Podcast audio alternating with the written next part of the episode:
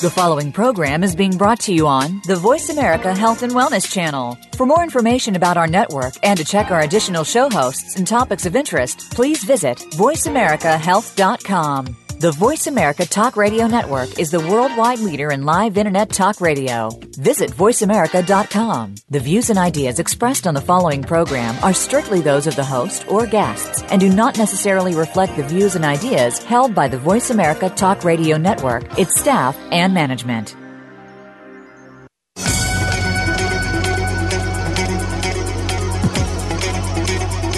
Welcome to Neuro Matters, the brink of Alzheimer's with Dr. Sam Brinkman. Our program brings together individuals who struggle with Alzheimer's disease or other disorders and noted professionals who can provide answers and timely information related to these disorders. Now, here is your host, Dr. Sam Brinkman. Good afternoon, ladies and gentlemen, and welcome to Neuro Matters, the brink of Alzheimer's. I am your host, Dr. Sam Brinkman, and I welcome you to our program on Alzheimer's disease and the dementias. 5.2 million people in the United States with Alzheimer's disease. This is a disease that you want to know about. Our program today is on communicating with individuals who have experienced some compromise in language abilities. As you know, communication is fundamentally important in all relationships. Many of the disorders associated with dementia lead to problems in speech, language, or communication, and management of these challenges is critically important to avoid things like excessive frustration, depression, isolation, fear, escalating confusion. So, this is what we're going to talk about today. Come on in, grab a cup of coffee, pull up a chair, and let's have a conversation about communicating with individuals who have language disorders. Our um, guest today is Linda Boeshart. She has 38 years of experience as a speech and language pathologist in outpatient rehabilitation and in long term care settings. Uh, she completed her Bachelor of Science from Hardin Simmons University and her Master's from Texas Tech University. Linda, do you want to say go Red Raiders in a little bit? Uh, sure. and she has been employed at the West Texas Rehabilitation Center for 26 years as clinical coordinator with specialization in stroke and neurological disorders. She has also worked in private practice, contracting with nursing homes. Now, Linda attended college on a rodeo scholarship. She's not a bulldogger, but she is great with horses. And in fact, she continues to participate in the judging and selecting of riders for the world famous Six White Horses. The Six White Horses have ridden in parades all over the country. They have been in presidential inaugurations. So they are they have just a phenomenal history and and are um, uh, well known all over the country. Linda, welcome to our program today. Thank you very much, Dr. Brinkman. And I will add one thing about uh, being a rodeo person. When I first enrolled at Hardin Simmons, uh, they asked me what my major was going to be, and I was really undecided at that point. So I decided to write roping and goat tying down, and the registrar called my parent to clarify uh, that I was undecided at that time. So they so, considered that uh, it sounds pretty decided to me. yes, yes. well, I'm really glad that they got got you steered in the direction of speech and language pathology because you have been a wonderful benefit to thousands of people over the years. And I hope that uh, with you being on the program with us here today, that you can extend that benefit to thousands more. So thank you so much for taking time from your busy schedule to be here. You're welcome. Let's begin with something real fundamental. We use words like speech and language and communication. Can you tell us what each of those words means? Sure, I'd be glad to. You know, when we refer to, uh, of course, I'm a speech language pathologist, and we d- actually uh, differentiate the two, even though they're very much a part of each other. Uh, speech is the avenue in which we convey words in terms of the pronunciation or the articulation of the sounds, uh, sequencing the sounds together to form words. It's what we hear. Uh, language has to do with putting words together to form content. That's the bearer of the message. That's how we get information, how we process and express information to others. Now, communication takes on a much broader sense in that there are many, many forms of communication that we use on a daily basis. Uh, it may not all be verbal, it may be nonverbal, where we're using our body language, our facial expressions. Uh, when we react to humor and we do different things that are very uh, what I would call high level. And so communication is, I, I once read this uh, somewhere communication is what sustains us mm. as human beings. And uh, I have to tell you, there is certainly a direct correlation with communication and quality of life. Very good point. Language in itself is fascinating. You know, we just talk. We say things, we use words and word combinations. But when you start looking at language analytically, it has such a complex set of rules that I guess we would put under the heading of syntax. That's not the tax for alcohol and cigarettes, that's S Y N T A X. And so, could you talk just a little bit about that? Yes, certainly syntax is the grouping of wordings and the of words, whereas the semantic aspect of that has to do with the, the actual meaning. And so often, in uh, when we're dealing with the dementia patients, as we do, one of the hallmark characteristics that tends to show up is this issue with the semantic part of the language, where uh, word finding difficulties occur patient may well know what they want to communicate to us, but at that particular moment, the word or the thought uh, just goes out the window. As an example of syntax, if I say to you the father's brother, Mm-hmm. And the brother's father, I ask the question, are they the same people? Now I can see our listeners running to get their smartphones right now, get on the internet and get the answer to that. but the father's brother and the brother's father, the only difference is which word comes first and which word is in the possessive form. And um, in fact, I'm going to challenge our listeners to call in with the correct answer. The first person to call in with the correct answer will get applause from Linda and me. yes. The father's brother, the brother's father, are they the same person? We look at this area of the dementias, and, and we know that there are language and communication difficulties and sometimes speech problems as well in various among these. Alzheimer's disease, for example, as you transition from the mild to the moderate stage, you see more and more difficulties with finding the right word or putting words together in the in the manner that communicates the intended meaning. There's this condition called primary progressive aphasia. Would you talk just a little bit about that? Okay. You know, in, in these situations, you know, what we start to see in individuals is is that there appears to be, uh, especially in the early uh, stages, this uh, awareness that you know things are just not co- connecting well in their language, uh, and there may be some frustration exhibited because that specific noun or word that they're hunting for is just not there. Uh, they may actually be trying to cover up somewhat in that in that recognition that the words are not there. So they may try to substitute uh, synonyms, or they may use what we call circumlocution, where they talk around the subject to try to get at what they're looking, you know, the word they're looking for. So. Uh, and of course, by just the word progressive there, we know that the nature of this has the uh, potential to uh, become more and more difficult over time, where the person has to, uh, and I might, you know, add the caregivers are going to need to step in more to help with facilitation. I received an email uh, from a man in Ohio who says he doesn't know the the uh, answer to that question. Let's hear it. I'm sorry, Charles from Ohio. You're going to have to wait. and when they give out the phone number af- uh, after the break, uh, we will see who's the first to call in. But I will applaud you for at least uh, holding me to the task. um, so, primary progressive aphasia, aphasia, of course, referring to uh, neurologically based language disorders. Right. Vascular dementia, we did a program on vascular dementia several weeks ago, and we know that with vascular dementia, you have it's almost like a, a multiple stroke type pattern. And when those strokes occur in language centers, you get different kinds of language breakdowns, don't you? Absolutely. And, you know, and I can speak to this particular topic because of personal experience experience. Uh, I uh, had a parent, my mother had vascular dementia that was brought on by, over a period of time, numerous mini strokes.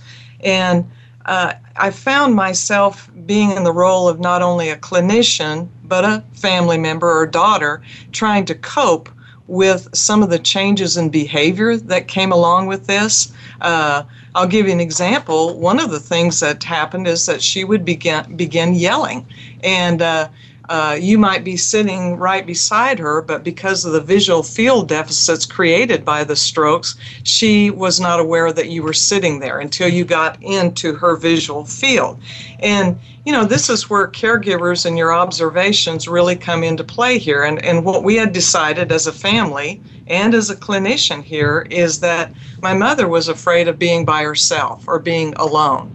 And the minute you moved into her visual field, then she responded in a, in a more of a positive way. Well, that's really an excellent example because the communication problem there was not about speech or language, mm-hmm. but it was about the context, the geographical context in which uh, communication would be attempted. Yes. And, you know, I think that's where this kind of leads into what uh, my role as a speech pathologist is. And certainly when we sit down with a family to talk about the, the patient that we're dealing with, what kinds of strategies can we come up with to maximize their functioning as much as possible? And I'll give you an example. She was in a nursing facility. Uh, when we weren't there, the hollering increased.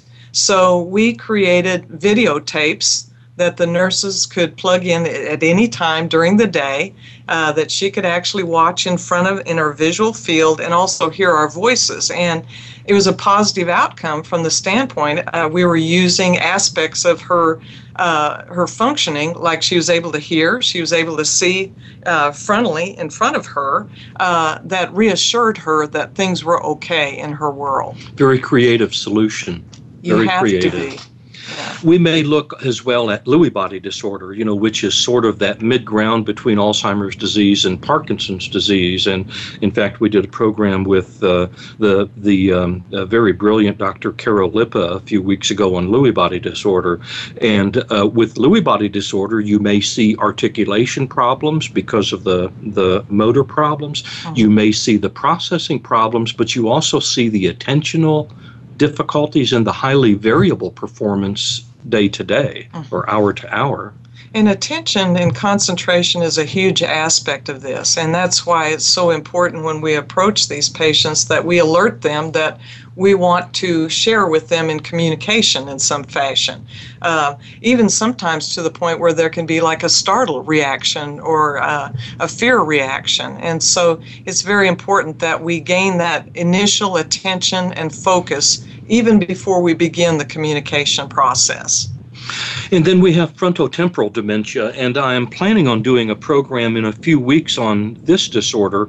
But with frontotemporal dementia, what you see is the marked personality change, the difficulties with behavioral regulation and emotional regulation. So, again, communication problems are prominent, but for a very different type of reason. Absolutely and you know and you see changes in judgment problem solving in general uh, and so it would require a, I would say a pretty different approach compared to some of these other areas that we've talked about today well, Linda, thank you for that quick overview. We're going to go to break in just a minute. And uh, when we return, I don't know whether we will be talking to my father's brother or my brother's father, but uh, I am still waiting for that first call uh, to come in to, that will tell us whether they are the same person or not. So stay with us. We will be back in just a few minutes.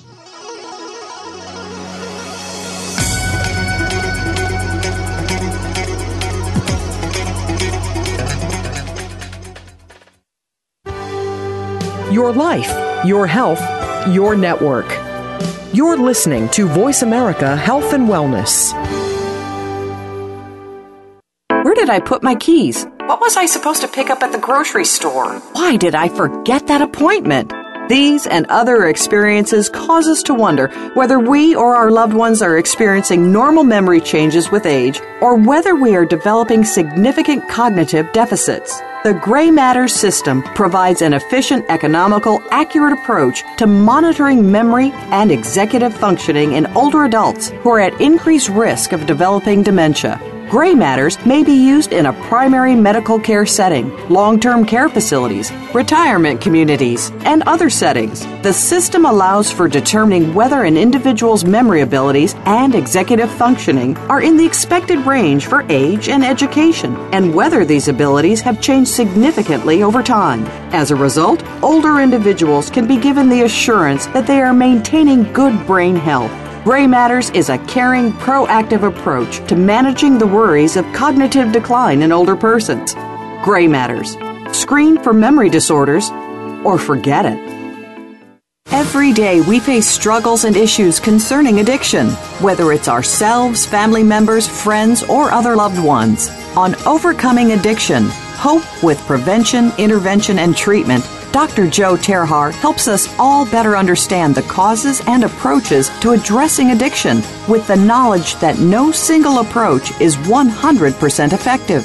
From guest experts, families, and addicts, you'll hear about what is and is not working in overcoming addiction. Tune in Wednesdays at 10 a.m. Pacific Time, 1 p.m. Eastern on Voice America Health and Wellness.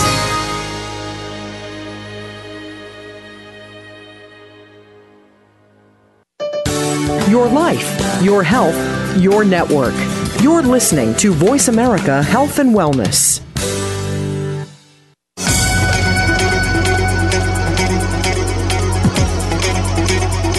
You are listening to Neuro Matters, the brink of Alzheimer's. To reach Dr. Brinkman or his guest expert today, please call in to 1 472 5792. That's 1 472 5792. You may also send questions or comments about the show via email to sdbrinkman at hotmail.com.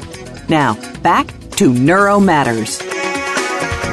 Thank you for staying with us. We are back. I am Dr. Sam Brinkman, the host of your program, and our guest is Linda Boeshart, speech and language pathologist with over 38 years of experience in outpatient rehabilitation and in long term care.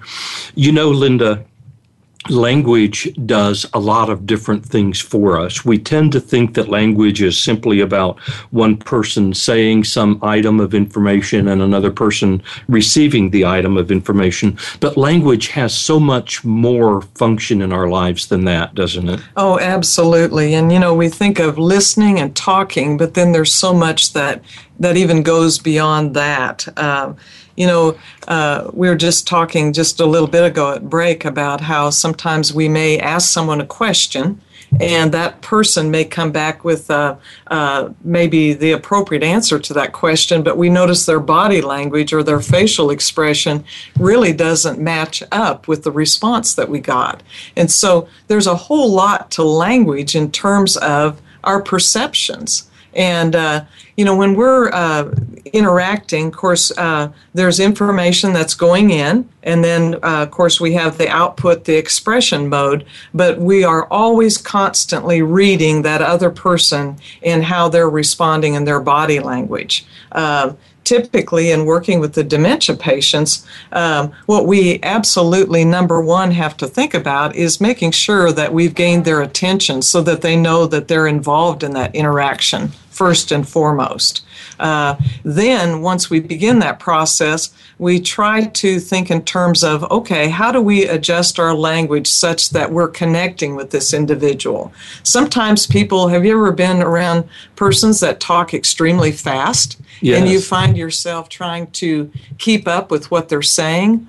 Or perhaps a person that you're still back on question number one and they've already continued on to questions number two and three. Are we talking about Mountain Man on Duck Dynasty? We might be. I'm not sure.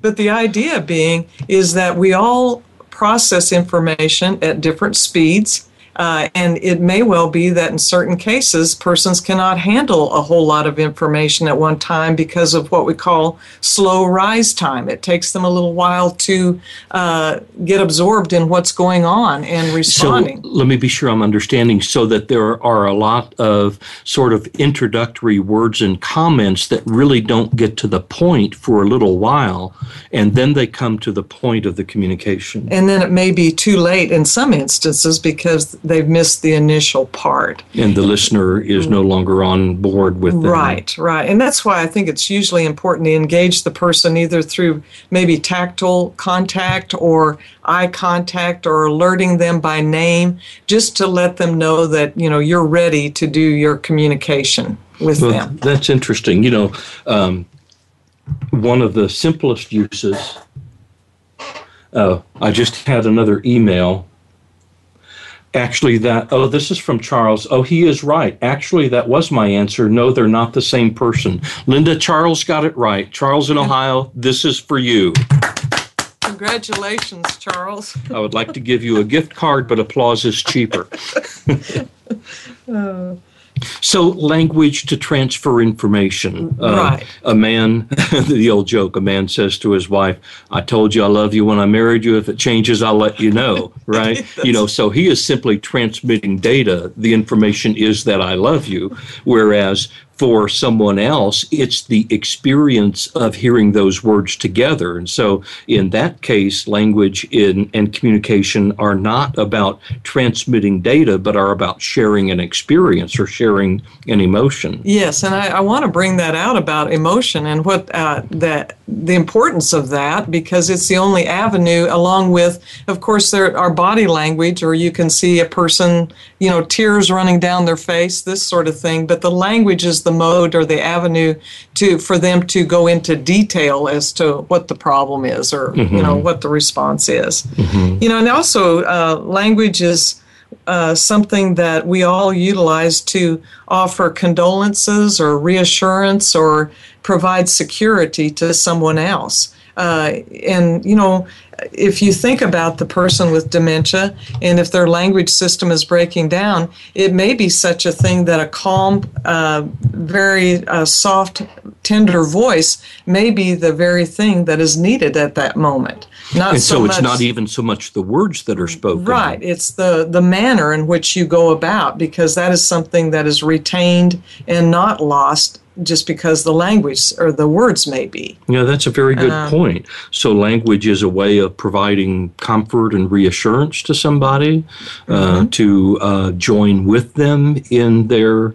Um, uh, in whatever emotional state they may be in at that point, so that they don't feel so isolated there. Right. So language plays uh, those functions as well. You know, for caregivers, a lot of language is about giving instructions and um, uh, well, what would we say, or giving feedback right? Right, right. And that can become a problem in its own right. Absolutely. And I think, you know, as long as uh, you kind of have some guidelines that you go by in terms of, you know, adjusting your language so you're avoiding uh, very complicated terminology, keeping things very basic and what I would call contextually related to the situation. Mm-hmm. Uh, and certainly if commands or directives are involved, uh, doing so with the tone of voice and the and the body language such that uh, encourages a response but doesn't set off kind of like what I would call a reaction or mm-hmm. some type of uh,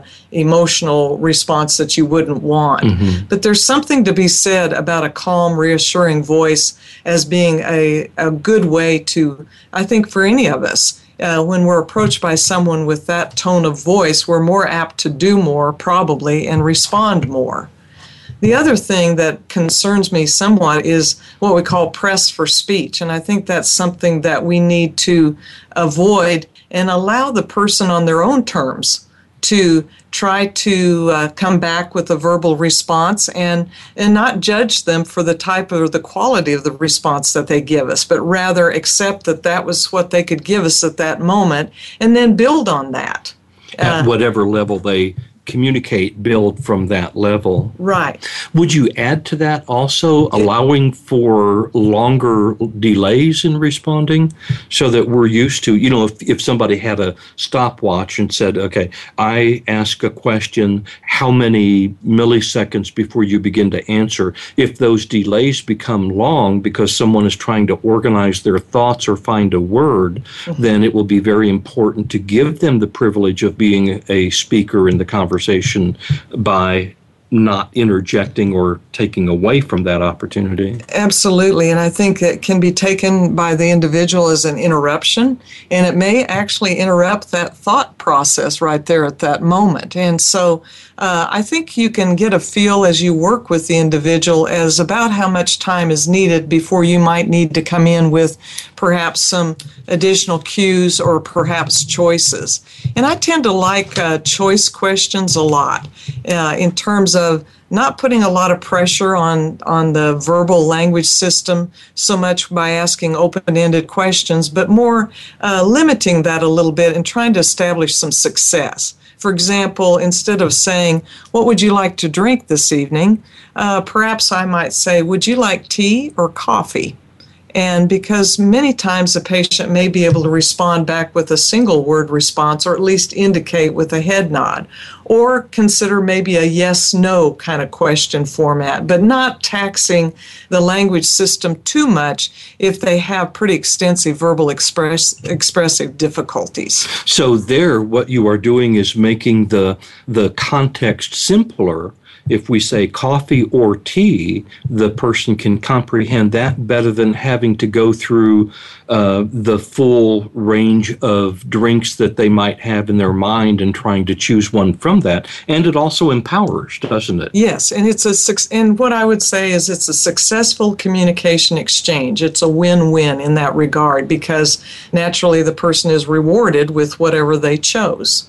Uh, and I think it's something you kind of have to get a feel for as you work with the individual. Essentially, what we become, I would say, is facilitators that we learn how the person responds, that they may need added time to respond, or perhaps they are slow to retrieve words or organize words. And we know that and we try to adapt accordingly. You know, um, when we uh, return, we have a break in a couple of minutes. When we return from that break, I would like to go over what advice you can give about how to help individuals, the, the family members, caregivers, mm-hmm. in different situations like this. Okay. One of the real um, sad uh, aspects of dementia that I try very hard with my patients to work against early on is that sense of isolation from other people. And when communication becomes difficult, that sense of isolation can become really strong. Oh, absolutely. And I think that's our greatest fear, actually, is that a person could uh, actually uh, you know, become at that level. I just think that it's our duty or our responsibility to engage in whatever capacity a person in some type of interaction or involvement on a daily basis. And part of that's created by routine and you know where a, a, person may be in a highly predictable routine where they can kind of anticipate and know what is going next but uh, the socialization part it is what we do as human beings and it's our duty and responsibility to try to retain that uh, I would say, even in some of the most difficult circumstances. And I'll give you an example of, uh, let's say we have a patient that's uh, uh, has what I would call severe verbal expressive difficulties. Perhaps they're not making any sense in what they're saying. Well, the listener can kind of learn to look at the body language, the tone of voice, and in some ways, even though you may not understand what they're saying, perhaps there is something that you can say back in a calm voice that at least indicates to them that you are listening and that you are acknowledging them as a communicator. Well, that's a very important point because there is a lot to listening that does not have to do with the ears. You know, there uh, are so many ways that people communicate listening to each other. Um, when we uh, come back from the break in uh, a few minutes, I would like to also just briefly discuss electronic and digital communication. You know, we live in a mobile society, and uh, family members may say, um, you know, I, I know that I live across, across the country from my father or my mother, but we can Skype or we can FaceTime, and that may or may not be successful. Now, similarly with the telephone, you know, communication with the telephone may or may not be successful. So we're going to go to a break, and when we come back from the break, Linda, I would appreciate your addressing those issues. Stay with us. We'll be back in just a couple of minutes.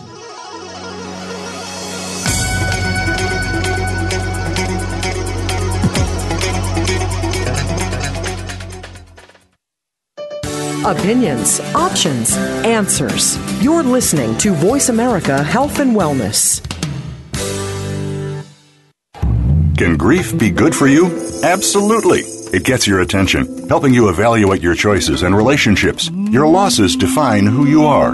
Tune in each week for Good Grief with host Cheryl Jones. Our show features those who have made incredible transformations by grieving their losses. You'll learn how to find your courage and strength. You'll discover the important things in your life and how to let go of things that are less important. Good Grief airs live Wednesdays at 2 p.m. Pacific Time, 5 p.m. Eastern on Voice America Health and Wellness. Where did I put my keys? What was I supposed to pick up at the grocery store? Why did I forget that appointment? These and other experiences cause us to wonder whether we or our loved ones are experiencing normal memory changes with age or whether we are developing significant cognitive deficits. The Gray Matters system provides an efficient, economical, accurate approach to monitoring memory and executive functioning in older adults who are at increased risk of developing dementia. Gray matters may be used in a primary medical care setting, long term care facilities, retirement communities, and other settings. The system allows for determining whether an individual's memory abilities and executive functioning are in the expected range for age and education, and whether these abilities have changed significantly over time. As a result, older individuals can be given the assurance that they are maintaining good brain health. Gray Matters is a caring, proactive approach to managing the worries of cognitive decline in older persons. Gray Matters. Screen for memory disorders or forget it.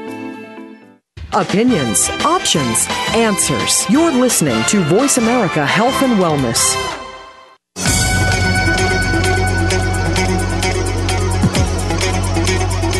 You are listening to Neuro Matters, the brink of Alzheimer's. To reach Dr. Brinkman or his guest expert today, please call in to 1 472 5792. That's 1 472 5792. You may also send questions or comments about the show via email to sdbrinkman at hotmail.com. Now, back to Neuro Matters. Welcome back. I am Dr. Sam Brinkman, your host on Neuro Matters, the brink of Alzheimer's, and we are talking with Linda Boeshart about speech, language, and communication in individuals who have various neurological disorders. Um, I have received another email. A uh, man named Ian appears to be having a fascinating time playing with syntactic rules and father's brother and brother's father. And Ian, you stay with it, dude. I like what you're saying there. Um, Linda, before the break, we talked about electronic and digital communication. A simple thing like a, a, regular landline telephone for you young people in the audience. This is a phone that is in the house that you don't carry around with you, uh, but also cell phones, Skyping, FaceTime, texting, things like that. Um, what uh, What are your thoughts about individuals who have significant communication deficits, language deficits, let's say, and who are attempting to communicate? Communicate through those means. Okay.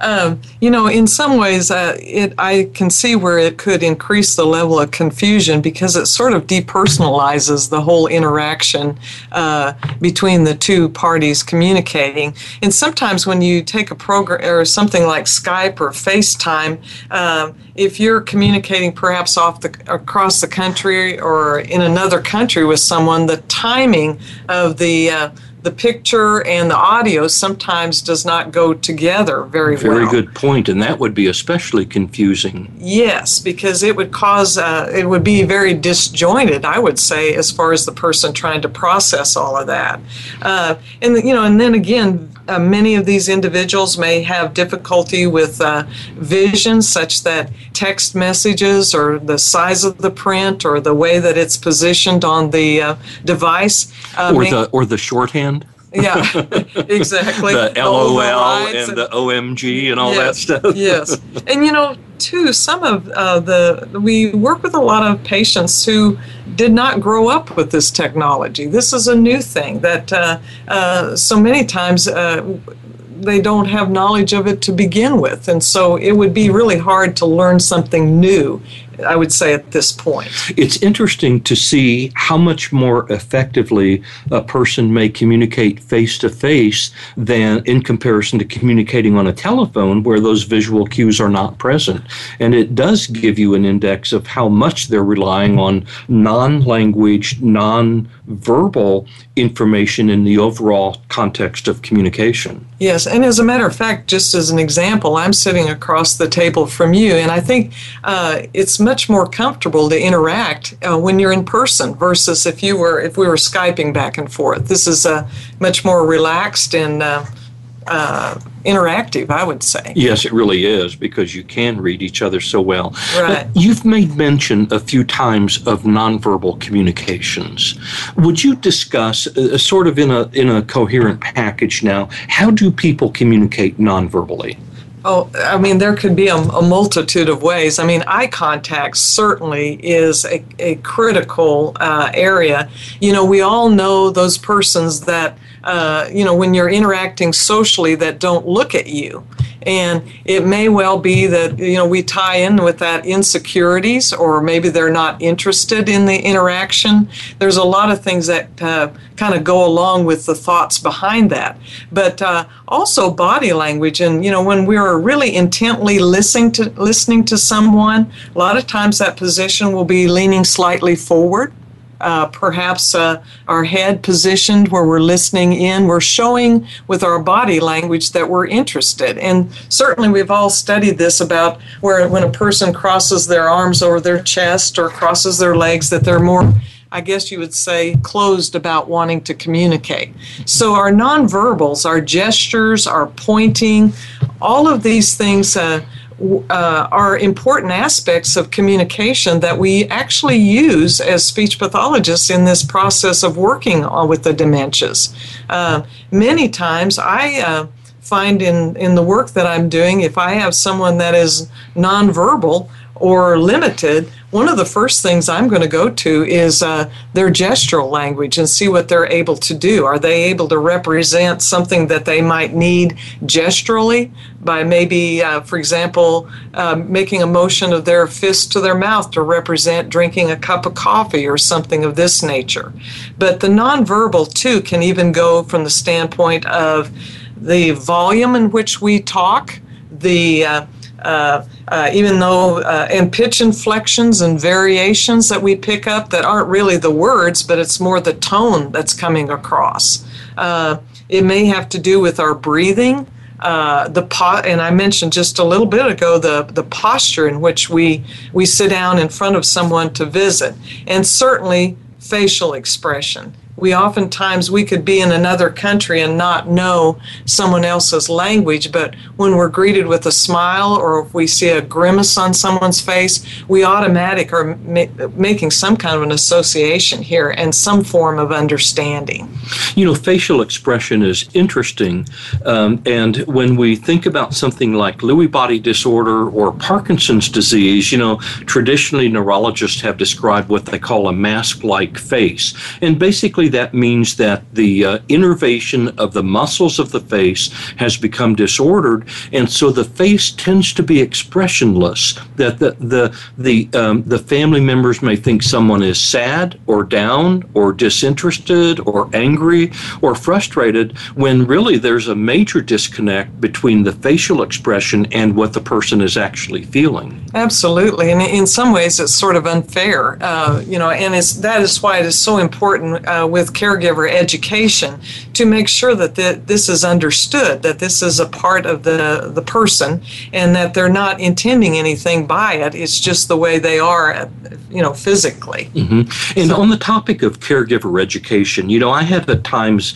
suggested to people that are caring for a patient of mine with uh, one form or another of uh, dementia to have someone videotape them while they're talking to that person and then watch the videotape with the volume turned down and see what they understand from their communications. Yeah. there are so many times when uh, a patient may be becoming fearful, becoming sad, um, becoming more confused, becoming more agitated or restless or irritable. And regardless of the words that are being spoken, these nonverbal communications, the tone of the voice, the speech rate, the mm-hmm. volume of the voice, the pitch of the voice, the facial expression, the posturing, the um, speed of movement of, uh, you know, whole body movements and limb movements, all of these will have a tremendously powerful impact on whether that situation gets better or worse from there. Yes. Yeah, whether it uh, remains a calm situation or it escalates. That's right. Yes. That's right. Um, so, um, for when I have done um, caregiver training, when I've done professional training, and I'm looking forward to a, a program coming up in a few weeks for uh, CNAs, certified uh, nursing assistants, um, and teaching them things like how to avoid escalating a situation, how to calm down a situation, and things like that. Until you do a little bit of role playing or something with a video camera or something along those lines you really don't realize how powerfully you communicate nonverbally. So, mm-hmm. um, uh, you know, I often, as I, you know, we like to provide a quick checklist for a problem is coming up on the Alzheimer unit. What do you do? And my first react, my first recommendation is check for patient safety. My second is check yourself.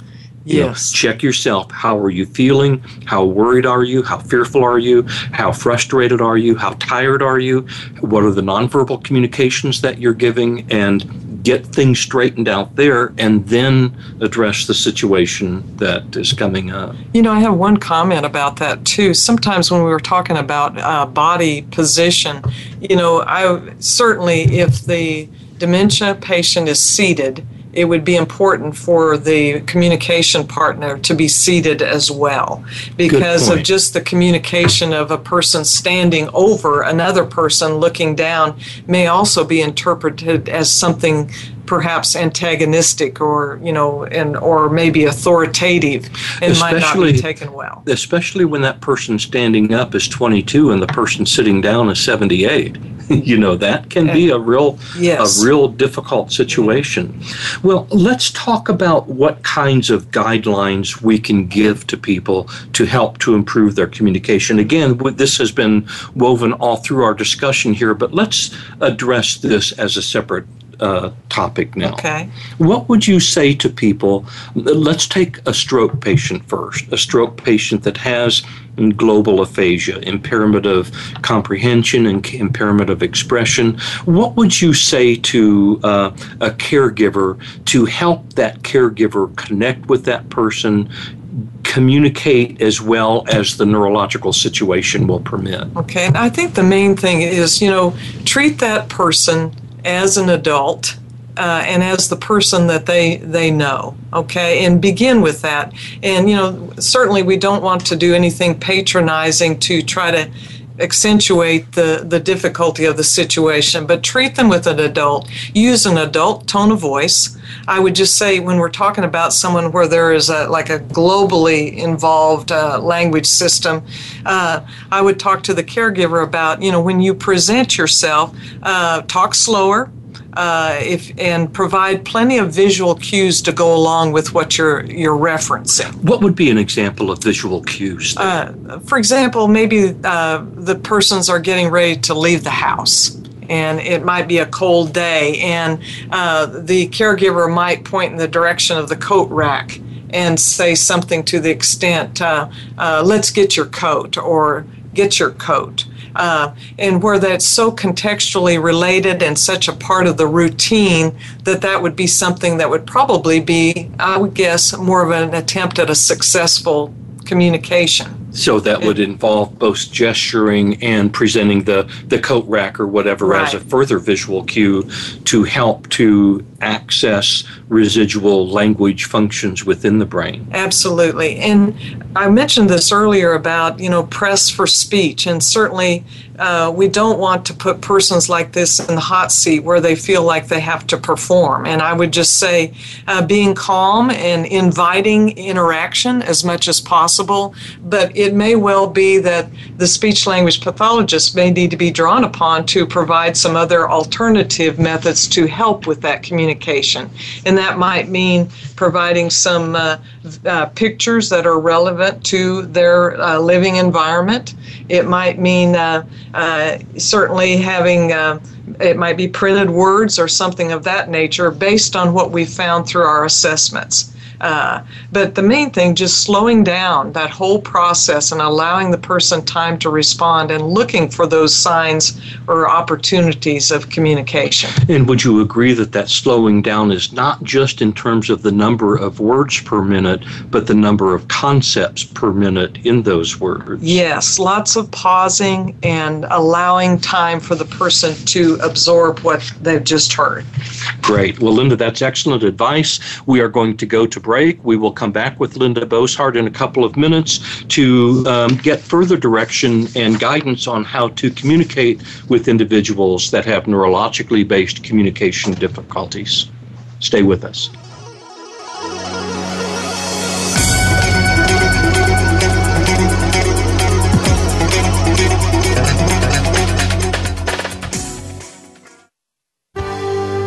Your life, your health, your network. You're listening to Voice America Health and Wellness. Where did I put my keys? What was I supposed to pick up at the grocery store? Why did I forget that appointment? These and other experiences cause us to wonder whether we or our loved ones are experiencing normal memory changes with age or whether we are developing significant cognitive deficits. The Gray Matter system provides an efficient, economical, accurate approach to monitoring memory and executive functioning in older adults who are at increased risk of developing dementia. Gray matters may be used in a primary medical care setting, long term care facilities, retirement communities, and other settings. The system allows for determining whether an individual's memory abilities and executive functioning are in the expected range for age and education, and whether these abilities have changed significantly over time. As a result, older individuals can be given the assurance that they are maintaining good brain health Gray Matters is a caring, proactive approach to managing the worries of cognitive decline in older persons. Gray Matters. Screen for memory disorders or forget it. Find the healer within you. Listen for Chella's Chat with host Chella Zappia. Does your physical, mental, emotional, and spiritual life seem out of balance? Often this lopsided outlook is what drives depression, and that can lead to illness and other problems in your life. Chella's Chat is a discussion program featuring guest experts plus your input. All together, we'll help you understand that there is hope. Tune in to Chella's Chat every Thursday at 4 p.m. Eastern Time, 1 p.m. Pacific Time on the Voice America Health and Wellness channel. Opinions, options, answers. You're listening to Voice America Health and Wellness.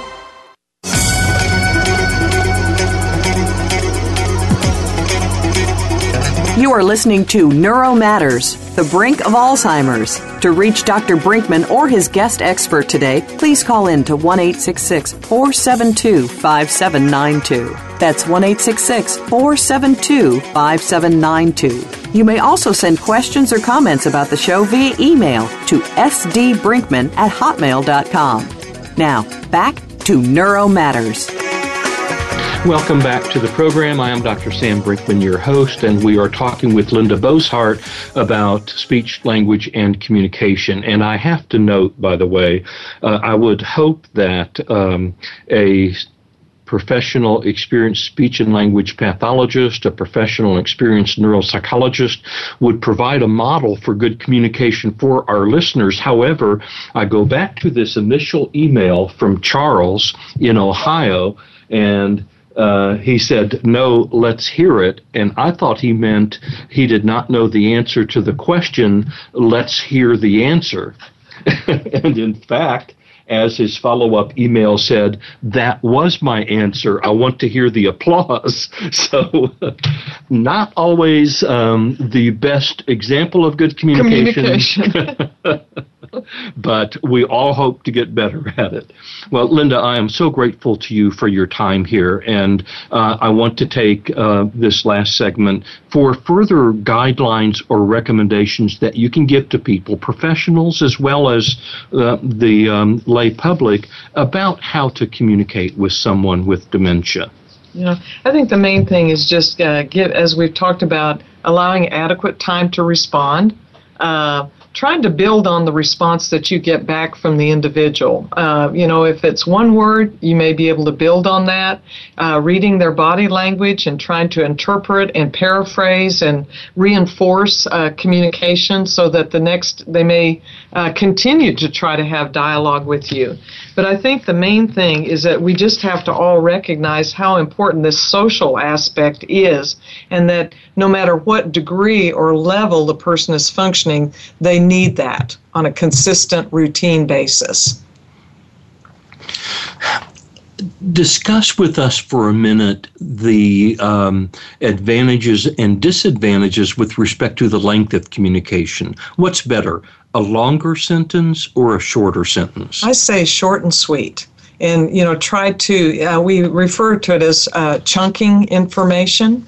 And uh, most patients are going to respond far better to that. Uh, keeping your utterances to uh, brief, short, three to four, five word is probably enough. Uh, because the minute you get into too lengthy a dialogue, you may lose their attention and concentration. Mm-hmm. What is a referent?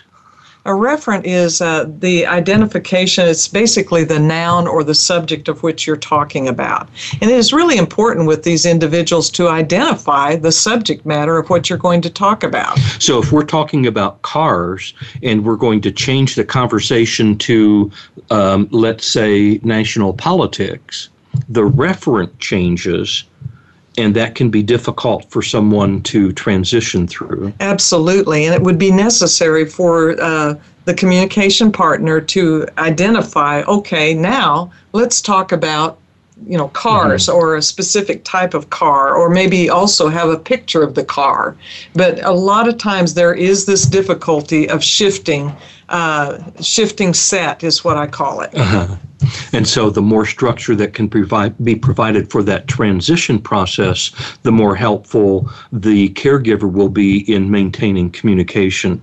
And we transition topics all the time, and we don't really think about it, but the caregiver has to really have a lot of self awareness with respect to communication. And being able to listen to the response back that they're getting so that they know that the person is still with them on that particular topic. Yes. Going back to caregivers, as we talked about before, they are very often in the role of having to give commands. Now, I, I, don't like that word in this context, but that's the word we use following commands, giving commands, giving two step commands, three step commands. How can caregivers best get the person to do what they want them to do without in quote, giving commands. Okay. I think, eh, you know, it's very important that things be related to the situation of what's going on, whether it be ADLs, let's say dressing or whatever. But basically, I think it works best to do a single command at a time. And so don't do multi-step. Try put your avoid. socks on and then put your shoes on and tie them. Absolutely. I uh, because I think when a person has to try to build on that and rely on a memory system that is already beginning to fail, uh, it certainly is more of a positive experience to get them to respond, and then you can add the next command and the next and so forth, and get get done whatever the task is you're doing. Okay. Yeah. Now let's talk about communicating in a group setting and what's the best way to approach that. I know that um, we are social critters You know, we enjoy relationship with each other, we enjoy fellowship with each other, and throughout adulthood, you know, that may consist of six or eight or or ten guys sitting down and getting coffee, you know, one day a week, especially retirees, you know, enjoy that kind of thing. But as the language problems come up, that presents its own challenges, doesn't it? Certainly it does, because you're trying to keep up with multiple and a lot of times in a social situation, people are all talking at the same time or or moving from one topic to the next rather quickly. And I've always felt that the best response or the best scenario is small group one on one or no more than two or three people interacting. And so one on one or one with two or three. Right. And eliminating background noise as much as you can because certainly that can be a distraction. And we've not really talked about hearing loss here too, which may well become more of a factor when you get in group situations depending on where you are. Very good point. And uh, that would be another entire program just on the hearing difficulties and its impact on communication Linda, I can't tell you how grateful I am to you for taking time out of your schedule away from your horses to help to educate our listenership about this critically important area of language and communication. We've talked about the many different roles that language plays in a person's life, and, and we've talked about the different obstacles that come up in different conditions that, that are a hindrance to good communication and consequently may lead to depression, isolation depression, anxiety, fearfulness, agitation, restlessness, and I especially appreciate your experiences with uh, with patients over the years and and how much you've been able to bring that into the attention of our listeners. Um, we don't have the details worked out for next week's program, but two weeks from now we will be speaking with Bradley Frigon, who is a former president of the National Academy of Elder Law Attorneys, and I think that that will be a very informative program. I look forward to uh, meeting back with you next week. And uh, thank you for listening. Thank you for being with us. Linda, once again, thank you so oh, very much. You. So long, everyone.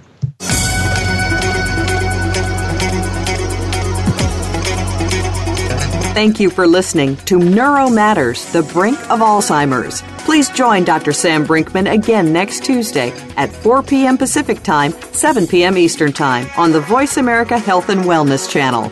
We'll talk again next week.